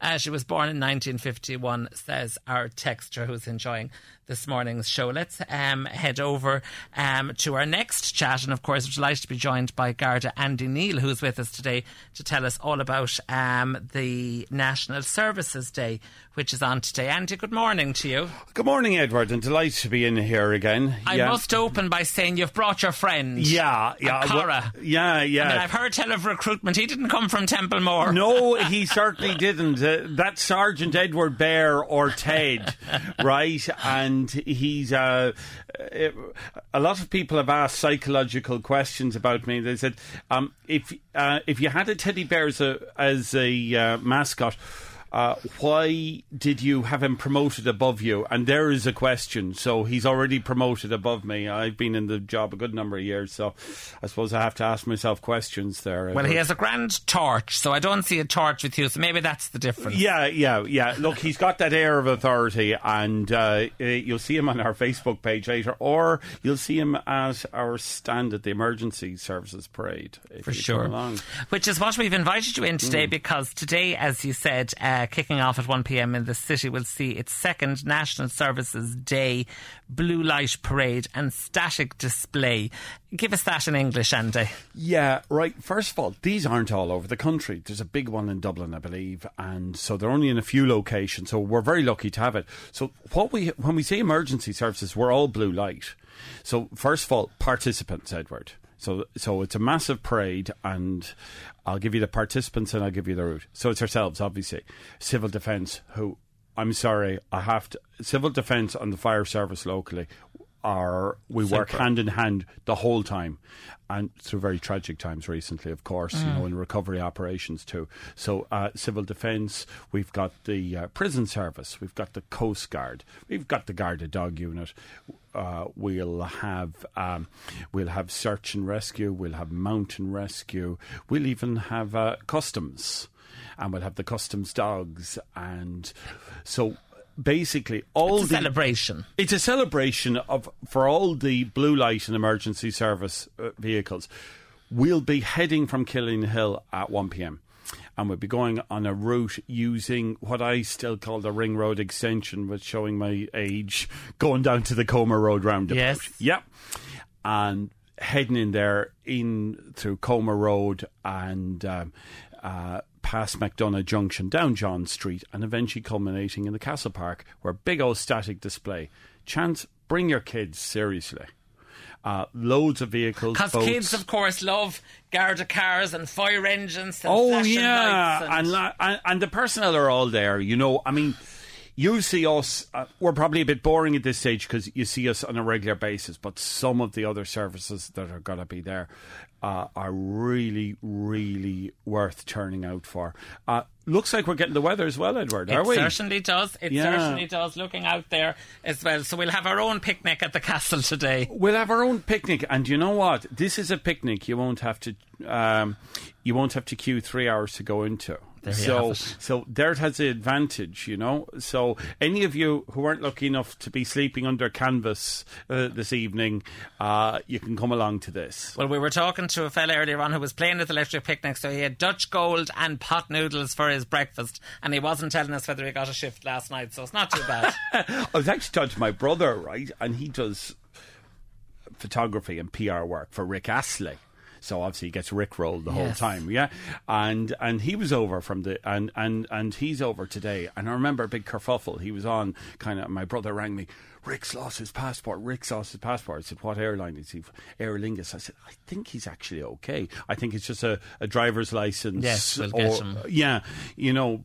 But uh, you know, I, I was trying to think of all the memes if Rick Astley got stopped up. got stopped at Dublin Airport and couldn't come to the picnic. Would it be Never Gonna Give Up or We Don't Know? But anyway, I lines, presume he got there. The lines write themselves. Mm. Uh, people can, of course, join on this parade as well to, as spectators and then meet at the kind of final point, oh. as you said, Andy, and have the few pictures and whatever. Yeah, so it will and, be and literally a, a few hours. Yeah, up to five or six o'clock this evening. And, you know, there's always someone selling uh, ice creams nearby. And, you know, so look... Uh, Uh, I know some of the stands have uh, have the odd freebie and little keychains and all that kind of thing. So, so if you want to get in early on the Rob Edward, yeah, yeah, yeah, you know, yeah, yeah. Yeah, now is, now yeah, is the time to yeah. go. Uh, talk to us about the guards in general, and you know, uh, again, it goes through kind mm. of peaks and troughs in mm. terms of its uh, the spotlight being thrown on uh, the force in the the local and national media. One of the things that's kind of a recurring theme is that of shortages, you know, and yeah. recruitment. Mm. Um, Minister McEntee was recently on, you yeah. know, saying we have so many going into Templemore. What's the situation locally? Yeah, um, locally, I suppose every Garda division has lost, has lost numbers. Um, we can really put the call out. We're saying to people, there's talk even of an age increase. Mm. Now, I joined late. I was thirty-four, Edward. Mm. And I only joined when they uh, uh, when they brought in the last age extension mm. from twenty-seven. So yeah. uh, I would, like, it's a fact. We have locally and in every Garda division lost numbers. Is it a good job? It's a great job in the way that every day uh, has a potential to be different with incredible highs and indeed lows. Mm. I suppose you might, I suppose it's very hard to talk to you uh at the moment with our horrific uh, For sure. r- uh, recent instance, and those are those are definitely some of the lows and devastating. I was actually talking, a friend of mine was saying, you know, that they hoped the same personnel weren't involved in, in the recovery mm. of the two accidents. The two we're talking, yeah. of course, are, are were very closely uh, geographically aligned in terms of Clonmel and, and Cashel. But I mean, whilst that has been catapulted into the kind yeah. of the national media, there's incidents of this happening every day. We heard Liz O'Donnell on the radio mm. the other day, and she was talking about it. You know, the I heard some chief inspector of the guard saying that the numbers have inflated this year mm. to this point. So or twenty road traffic accidents are not going away. No, they're not. And it's now when you say uh, that friend of yours hoping it wasn't the same people. I know some colleagues from the unit I work alongside who attended three of the fatal collisions last year in Kilkenny in a row, mm. right? And and it is kind of devastating. It's very, uh, it is very, and I cannot but put the fire service and the... Um, and the paramedics in exactly the same thing. So, yeah, at those scenes, they are devastating. Are the supports there, Andy, to support yeah. you? There are. There are people of different ways. And, you know, I suppose the old-fashioned way would have... Here. The old-fashioned w- way would have been the same way uh, every problem would have been sorted uh, in this country. And, yes, there are counselling services available, but... Uh, and that are offered after traumatic incidents, and they moved in. But it's very hard, you see, to know what's traumatic for one person, mm. you know, and sometimes it can be the thing that um, Uh, I remember an incident a number of years ago, and there was a there was a tragic incident involving a child, and someone said, "Oh look, it'd be better for our sergeant to go out for that because he'd be hardier." And I said, "No, he's actually got a child at that age. Mm. It's not going to be easier. He'll do mm. it. Yeah. He'll do it because it's his job Profession, and his duty." Yeah. But it's not uh, easy for anybody. It's it's no, it's not easy for anybody. But I suppose our appeal, Edward, is like I stopped someone yesterday. I was talking to you, and I said, mm. right? I was on the. Guards call them push bikes. Everyone else calls them bikes, right? but, but I was on my bike in the town centre yesterday, and I was saw saw this child in, improperly restrained in the front of a recent model uh, S U V. The child just had the belt over the lap, was sitting sideways, and the and the shoulder belt kind of tucked away because the child wasn't big enough and needed a booster cushion. Yeah. So uh, I, I said, I'm going to cycle up and, um, and and stop that car. And the next thing I came up to the car and I said, oh, there's the traffic light. That's convenient. I'll talk to him at the lights. And we'll see. And we'll decide the best course of action. Sometimes a caution, Edward, is still used. Uh, uh. And the car went through the orange light as it turned red. Loads of time, just straight across red. So I pulled in the driver. I said, and he wound down the window and... And uh, he wound down the window to talk. I said, I think, sir, we'll talk outside the vehicle. Because, I w- you know, you can't have this conversation in front of a child. Yeah. And I just said, have we not enough? Have we not enough? And we have to answer ourselves those questions. When we do the little things, ah, sure, it'd be grand do that. Look, it'd be grand check my phone. It'd be grand not change that set of tyres. Uh, it'll be grand to have that extra drink. It'll be grand to do that extra thirty k p h. It'll be grand not to put my children in a proper restraint. We need to, we need to think consequences. We need to think, you know, and um, we're never going to stop. We're, uh, although it's funny, one manufacturer, mm. I believe Volvo, are actually trying to, are, are piloting a thing for... Uh, the buzzing. Z- yeah, zero... fatal collisions by such and such a year involving their vehicles, but who knows? Wouldn't that be great? A texter says it's very important we get Guard on the streets of Kilkenny. We love uh, in capital letters to see Andy flying around on his bike, so well done, Andy, says the texter, and that is your push bike. There is a kind of, there has been a narrative in recent weeks, Andy, with regard to Kilkenny City and a fear that, you know, the main streets, the kind of the mm. the, the, the, the, the, the, the central business area of Kilkenny is at risk and has been compared to the to the crimes that are happening on O'Connell Street at the moment. Uh, every, I suppose, every town, uh, village, and city will have will will have its instance. Most of the people we talk to still. still would suggest that uh, that that um, that Kilkenny is definitely one of the f- much more pleasant urban mm. areas to go around. But yeah, um, but not I mean, without problem. Not no, there isn't an area without problem. I mean, obviously, uh, the ranks above me uh, will decide strategy for mm-hmm. for uh, for different operations as they see fit. I mean. Look, we're um, we're a rank-based organisation, so mm. uh, at at Garda level, I'm I'm there on the floor. Yes, yeah, yeah. yeah. You know, I, I, and we will go as uh, uh, as directed. But no, I know it is a priority. I know the safety uh, and security of people on the streets and in businesses is is, is a priority of our superintendent. Uh, um, Aidan Brennan, one hundred percent, um, and by all, so, so uh, uh, well, we look forward to seeing what results, best. what results yeah. will be um, as a result of that. Andy, listen, the very best to luck today. Uh, you're going to be the headline. I, I've decided now at this stage that we could uh, we could step down, Ted, and I think you should be the Garda mascot uh, in Kilkenny because you're always such a good uh, such a good representative yeah. for them coming in. Oh, that's uh, very here. kind of you, Edward. Uh, and, and and it said it said genuinely. Uh, mm. Kicking off today at one o'clock, you'll be going um, through through the... Yeah, the old Dublin Road roundabout. The Ring Road extension, as we both yeah. call it, re- really. Yeah. Uh, uh, so right round the outer circle of the Ring Road to Coma Road. OK, lovely. All the way in. Well, Aisling and I are going out for our lunch, so we'll have to be darted into town quickly before uh, before we get caught up in the parade as yeah, well. Yeah, and then come up after. Absolutely, Sue. no doubt, no doubt. We'll have our own blue lights on coming up. Perfect, Andy, lovely to talk Thank to you. you. Thanks so much. Take that care, is bye. The National Service's Blue Light Parade and static display taking place today uh, right in Kilkenny City. Let's take a little break and uh, we'll be back just after this.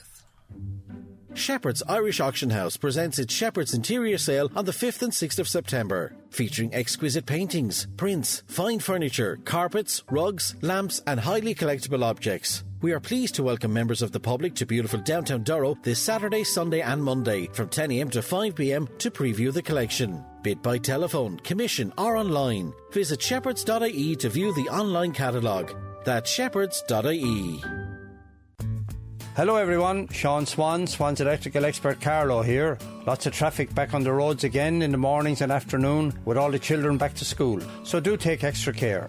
We have lots of back to school and college offers. fourteen inch laptop bundle with bag, mouse and internet security, only one hundred ninety-nine euro. Samsung ten point five inch tablets, only one hundred seventy-nine euro. Asus fifteen point six inch laptop with Office three sixty-five included, only three hundred forty-nine euros. Epson EcoTag printers, only one hundred ninety-nine euro. Nokia mobile phones, only forty-nine ninety-five, plus a large range of shredders and laminators in stock. Do shop local at Swan's Electrical Superstore, Strawhall, Carlow, where quality counts.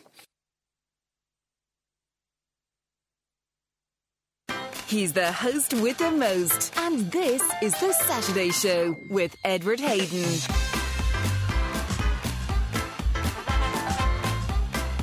Yes, indeed, it is The Saturday Show with Edward Hayden, and lovely to have you back in with us uh, here. oh eight three three oh six nine six nine six is our dinners ready dot i e contact line. Uh, our texter says, no Garda on the street today, Saturday. Talk to the super and get the Garda out.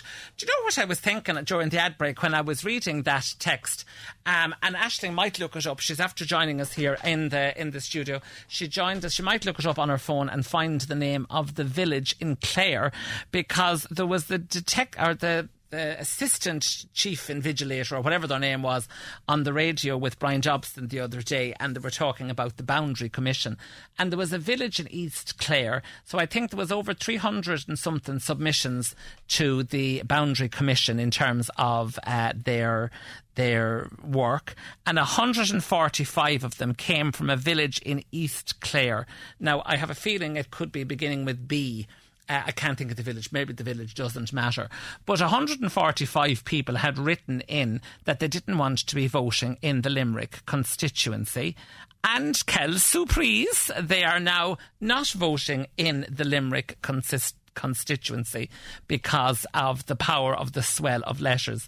So maybe people might decide to write a letter if they're uh, if they're aggrieved, or they might side, decide to get a body of people uh, to come together and, and write a letter. I did think it was interesting. Bally, I wonder, is it Ballyglass or is there a town called? I don't know, I can't think of it, and I heard it again this morning.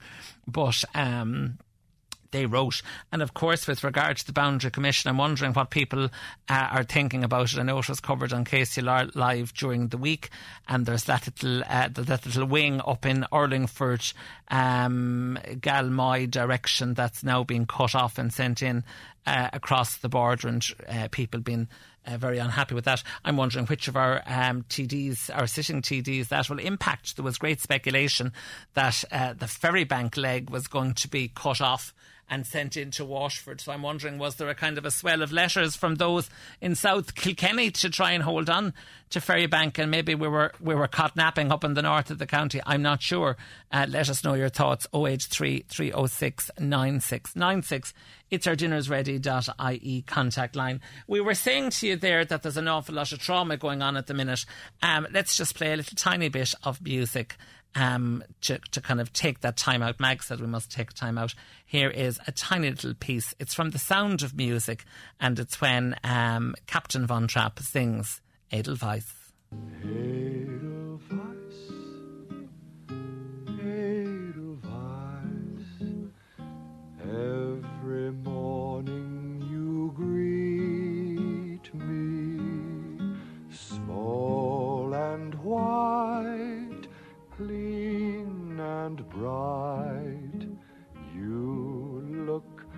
happy to meet me.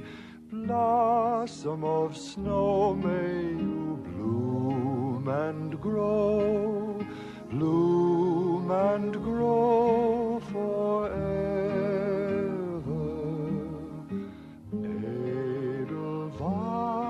Edelweiss, Edelweiss, bless my homeland forever.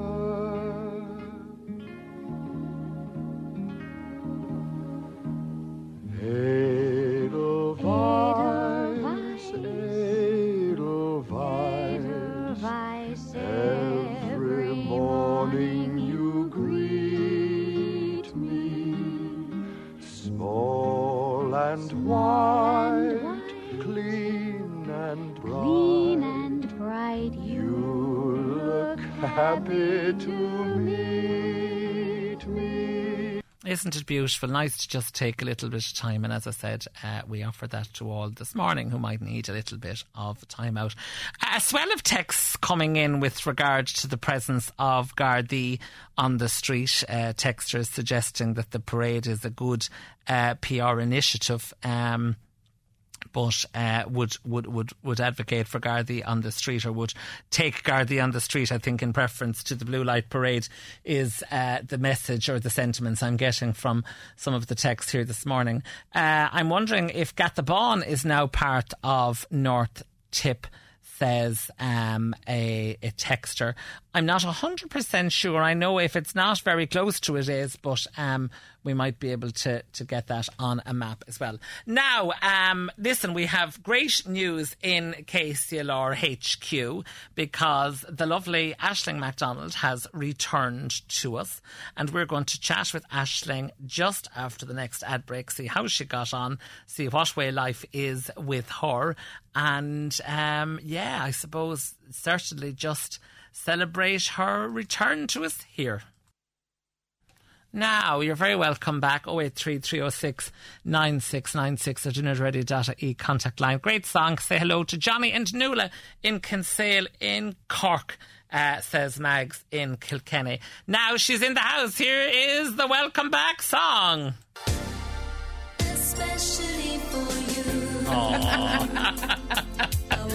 was trying to find a song, and I thought this was nice because they both missed each other so much. All the time we were apart, I thought of you. You were in my heart. My love never changed. I still feel the same. Especially for you. I want to tell you I was feeling that way too.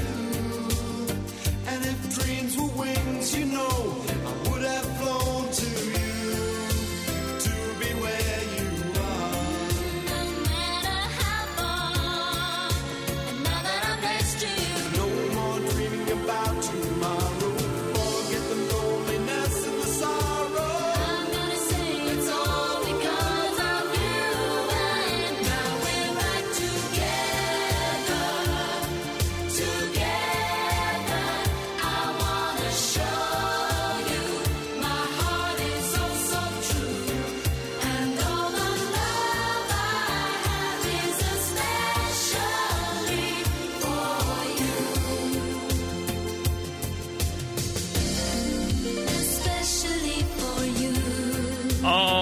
Especially for you. How lovely to see you back. Oh, joy to the world. Back together. I thought that song was more appropriate than, um, you know, that would take that back for good. Oh, yes. Yeah, yeah, yeah. We just think it's best for you. Are you telling me something? Are you trying to tell me? No, I thought we were more kind of Kylie and um, Kylie and Jason rather than Gary Barlow and Robbie Williams. Yeah, yeah, yeah. Straight from Neighbours. Straight from Neighbours, there you go. I'm Aisling, listen, doesn't time just pass in a minute? Edward, can you believe it? Do you know it is? It's, I think, is longer than six. Is it? No, it's six months, I'd say. When the child, yeah, it's been about six months since we've been together. Yeah, when did you, well, when did you head yeah. off? I left you for... In the biblical sense. In the biblical sense. With child. Uh, with child at the end of January. So oh February, March, April, May, June, July. September. Oh my goodness, Nearly seven months. What can I say? Oh, sure, listen, we're back together now. That's all that matters. And listen, you've been taking to, uh, of course, uh, second second baby. Second baby, yes, yes, yes. Two boys now, so my hands are very House full. Of men you have. House of men, exactly. But no, it's all great, thank God. Little Sean is, um, yeah, he's nearly seven months and he's doing great. Big brother Luke is the We best have a Sean brother. Each now. I have a nephew, Sean. There you go. So we have a Sean. We have and a connection. Um, great connections. Great name as well. Mm. Um, a lovely Irish name. So yeah, no, all is great, thank God. How Everybody is he is doing, good. Aisling? Give us the huge, the, the mm. motherly thing, sleeping? No. Okay. No, no, I have nothing positive to say about sleep. All, he's really cute. Let's just say he's got a lovely little cute face, but he doesn't like to sleep. So um, no, so there's no sleeping. Um, there's no sleeping at home. But sure, listen, we wouldn't have it any other way, no, would we? I no, keep telling no. myself that you need sleep. Well, you're not showing any signs of it anyway. Oh, there you go. Makeup's a great thing. That's all I have to say. Well, listen, I say that every day I come in here. Um, it's it's a great thing. Uh, that's why I'm on the radio, I think. There you go. Um, but anyway, he's great. And how did Luke take to him? You know, you hear tell of because yeah. Luke is is now what, five? He's five. He'll be six now in November. So Luke got a bit of a shock when we came home from hospital when he saw how small Sean was. I think yes. he thought he would have like a ready-made kind of goalkeeper. Yeah, you know, someone there ready to play with. And uh, Sean, because that's what a brother suggests. Exactly, that is not the case. But you listen, Sean is well able to sit up now, so he sits. Um, he kind of just sits there, and uh, you know, we can take, you know, they can take little shots off him uh, with the small little football. So he's kind of like it really took him six months to be able to sit up and uh, yeah. entertain it. But no, they're great, great little brothers, and they'll be the best little friends, I'm sure, growing up together. How fabulous. And Aisling, in terms of then the maternity leave, I mean, mm. you were such a Uh, a big part of here mm. with the Saturday show and a few other bits and pieces uh, besides, and presenting yourself. Mm. You know, how did you kind of find, you know, taking that foot off the pedal? Yeah, it was a big change. Do you know, it really was. But I have to say, I kind of kept my hand in uh, in another kind of few little jobs going on as well. Uh-huh. Do you know, just to just to keep everything going. But uh, no, it's great to be back. I was here with you during the week when we interviewed That's Richard right. Cook, so it was lovely to see you here. I mean, we've seen each other outside of K C L R um, famous a few party. times. The famous party. Will we ever forget your trip it? to Greg Namana? Oh lads, I had some trip to Greg Namana. It was uh, it wasn't it was my first trip. time. It was a trip. I'll be back again soon for sure, but no, we had a great time. But listen, it's lovely to be back here. um, I love the buzz, it's been great. I've actually got a few phone calls from our listeners as well, which is lovely as well, so it's great every kind of touch and base again, and it's great to be back with you. Sure, everybody loves you, everybody loves you. Oh, sure, listen. And Aisling, of course, you know, the Saturday, the gig for this show, and mm. I know you do lots of others beside, you know, there's a bit of uh, Egoborowalia, and then it's the Saturday morning on site mm, here. It is, yeah. Well, we do a lot of work during the weekend. We're yeah. We have a lot of preparation to do. I mean, now already, I'd like to kind of call it our new season of the yeah, Saturday yeah, yeah. show. And let me Should we have you. a launch? Yeah, when's the launch? One o'clock today. No, I'm joking. Yeah. Um, but There's no, only two invited. There you go. But we have so much coming up for this season on the Saturday show. Even, you know, we've been a couple of special little tricks up our sleeve. Little special tricks and special people as well that will be joining us. So I'm very, very excited for the next few months ahead. And uh, yeah, it's going to be great, I think. It certainly is. It certainly is. And Aisling, in terms then of uh, getting up and getting out and looking as glam as you do on a Saturday morning, how did uh, how did this morning feel? I think the Lord woke me up this morning because I didn't charge my phone last night. Oh, no. My phone, I plugged it in, but I didn't oh, have it plugged in alarm. right. Oh, well, there so, you go. So, um, yeah, the Lord woke me up. You knew, you knew Other than that, you could have been presenting. To see me. Welcome back, Aisling. No, it was fine. Sure, listen, we were up with, um, you know, with the non-sleepers anyway, so it was nice to... But it was nice to actually kind of get up and get ready and go out and do something, do you know, for yourself, which is always nice as well. But uh, no, it was great. Um, I had a lovely morning, actually, nice relaxing. Breakfast made for me, coffee in the little takeaway coffee cup, you know, the plastic ones from home. Yes. And uh, off I went to my car. I didn't know myself getting into the car without everybody else, without bags, bottles, car seats, the whole shebang, just myself, my handbag and my running order for you. And we're going out to play today. We're going a little play. out a little play today, the launch, as we said, of yes. this um, this season of the Saturday show. show. So it is, uh, it's very, very exciting. And listen, yourself and Amy did a wonderful job over the last few months as well, keeping the show on the road. And I've obviously been listening in every Saturday morning as well. You lie, you lie. Oh, goodness, I have to listen in because I'm thinking, what are they Can't doing without me? Can't let the standard drop. Cannot let the standard drop. But you didn't. You did a great job. No, and we must say congratulations to Amy, who spent uh, the summer here with us here mm. in K C L R and did lots of things. She was uh, filling in for everybody. She was Edwina, she was Aisling, she was Ethna, she great was girl. Sue, she was everybody. So well done to Amy. And uh, she's Egdol Erashko Kaloshta, the the the Shachtan Shachun. So we wish her all the best with that. Definitely. And, and I hope um, she had a nice little Saturday morning lie-in.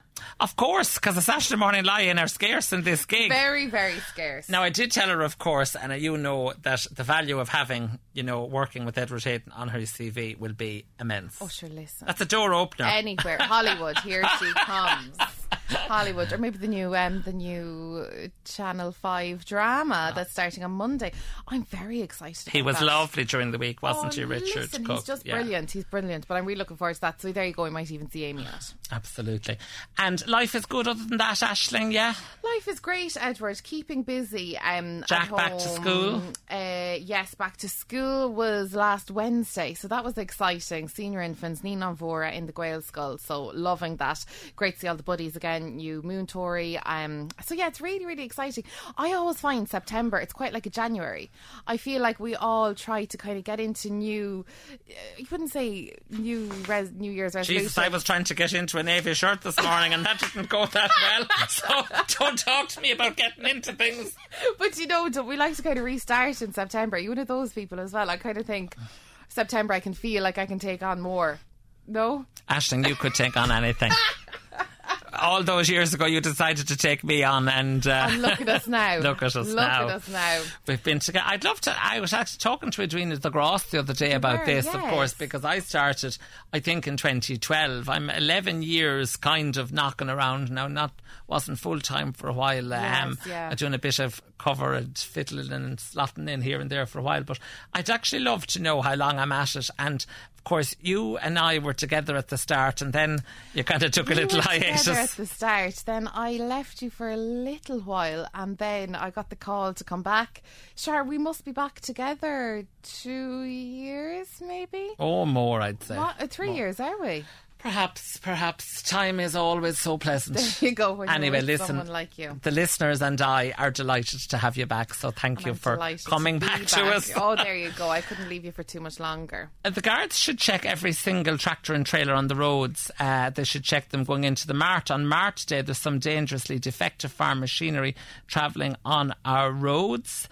Uh, there should be a national campaign on T V and radio telling the farmers to make sure their vehicles are roadworthy. Uh, also, a strong advisory campaign directed to the young tractor drivers to get off their phones whilst driving heavy machinery, so says a texter to the show this morning. And that concludes uh, our show this morning as well. Davy Cashin is up next. Brendan Hennessy is in the building. I turned on the show last night expecting uh, to go to bed with Brendan Hennessy, but it was uh, it was Owen Carey was man in the man in the decks last night as well. So I don't know what Brendan was spinning, but he wasn't spinning the discs last night.